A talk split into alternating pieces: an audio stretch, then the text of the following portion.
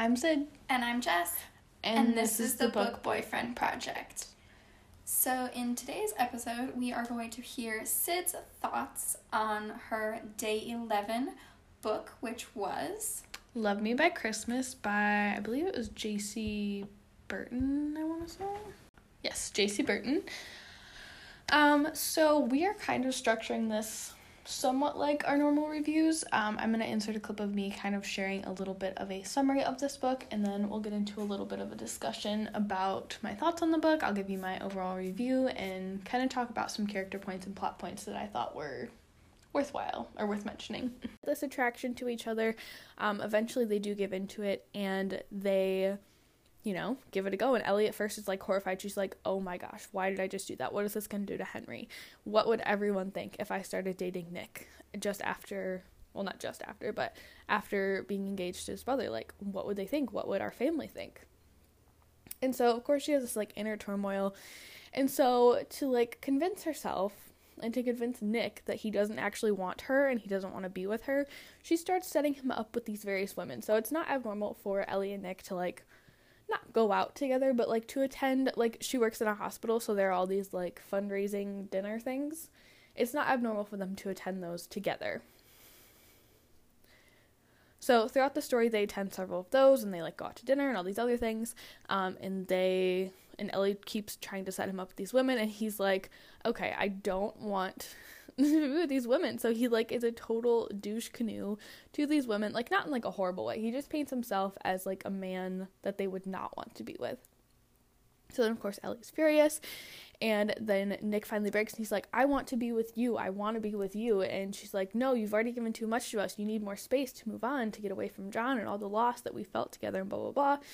So she starts looking for a place to move out in. And Nick gets angry. They have this big tiff. And then finally, they give in to their feelings and they fall deeply in love. And I think at the end of the book they're like, "Let's get married." You don't actually see that part, but it was it was a very cheesy, predictable holiday read, I would say.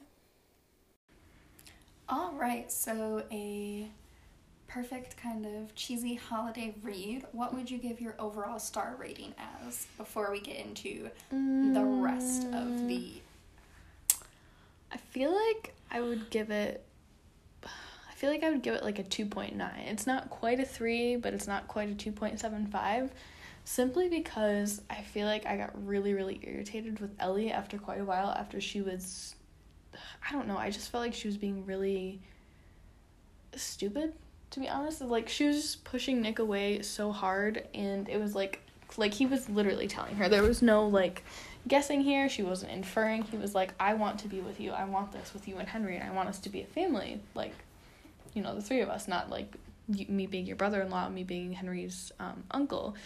And I got really irritated with her and kind of the length she went to to convince Nick otherwise because I just feel like I don't know, I feel like that was almost disrespectful of the relationship that they had created when, you know, they were both grieving her um, husband or fiance or whatever he was um, and taking care of Henry and learning how to you know, navigate all of that. Mm-hmm. So that part really, really irritated me. Overall, it was a really cute book.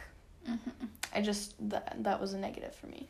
Mm-hmm. Yeah, that's what kind of how I was feeling when we were like listening to that summary. I was like, seriously, like he's telling her like, hey, I want you, and she's like, oh yeah, let me set you up on dates with these other girls. Yeah, and I don't know. I would have just been very, very irritated, and that's probably one of those books where I would have had to like put it down and been like, okay. Mm-hmm. When I'm like ready to be irritated, and I'm ready to be in that mood, and I feel like I can get through this like stream of chapters worth, mm-hmm. um, then I can come back to you. But like, I don't know. I just have those books where like the main character irritates me so much that I'm like, I can't continue to read you right now. Yeah. Like I want to know how you end, but I can't continue right now. Yeah. Like, and it wasn't even her being like, oh, I'm afraid that like Nick and I won't work out and it'll hurt Henry and blah blah blah. It was just like I don't I feel like Nick needs a break from us. And I just can't I don't know. I audiobooked this one, so it wasn't so bad. I think if I was actually reading it it would have been more irritating. But yeah, I don't know. It was good. It was not great. I don't know if I would read it again, although I think this was my second time reading it and I just forgot that I had read it the first time. okay. Um, but yeah, I enjoyed this book. I just when I when we were talking about it um, before we recorded this. She was a little bit weirded out by the fact that like Nick was her brother-in-law. And I feel like yes, to a point that would be weird, but after so long, I feel like Ellie came to know Nick as someone outside of like just being John's brother, you know? Mhm. Hey dear. What? How big of a gap is there between Jake and his next? brother? Jimmy is Ethan's age. He's a year younger than Ethan. He's 17. He's too young. Yeah, but I mean that's technically only four years difference. no. No. James is a baby. he is. okay, I don't know if I could like actually do it in real life. I'm just saying. In this fictional world, in my head I can justify it. Mm. You have any other thoughts you'd like to share? No, I still have issues with it. Well, share your issues. I've already shared my issues. Okay. It's it's her brother-in-law. Like I don't. Well, that's that was another one of her reservations too, of going into the relationship. She was more concerned about what everyone else would think. I mean, yeah, I get that, but like I just. I can't. I don't. I don't know. I can't imagine dating any of my boyfriend's brothers. It just sounds wrong. It just feels wrong. Yeah.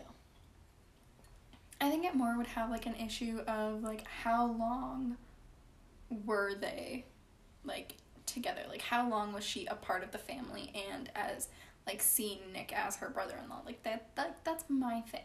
Like if you've gotten to husband status and you're like pregnant with a kid, I feel like this relationship has lasted more than 6 or 7 years and like at that point i would feel i would want to feel like i was a part of their family and i would want to have that like familial bond with his family Mm-hmm. and so to me being able to make the switch from oh he's my brother-in-law he i like his little sister and everything to oh yeah i want to be i want him to be henry's new dad is Mhm. just I, I can't I don't know. That those details are not given, but now I do see more problems with it. I don't know. okay All that's, right. that's my issues with it Oh yeah, I see those issues, and that's. I don't know. They didn't bother me that much while I was reading it. Although maybe I should have thought about it a little harder. do you have a revised rating no, I still stick to my rating. okay then i think we're done for the speedy review All right, that's gonna wrap up this episode. Don't forget to tune in tomorrow for our next speedy review. Thanks for listening.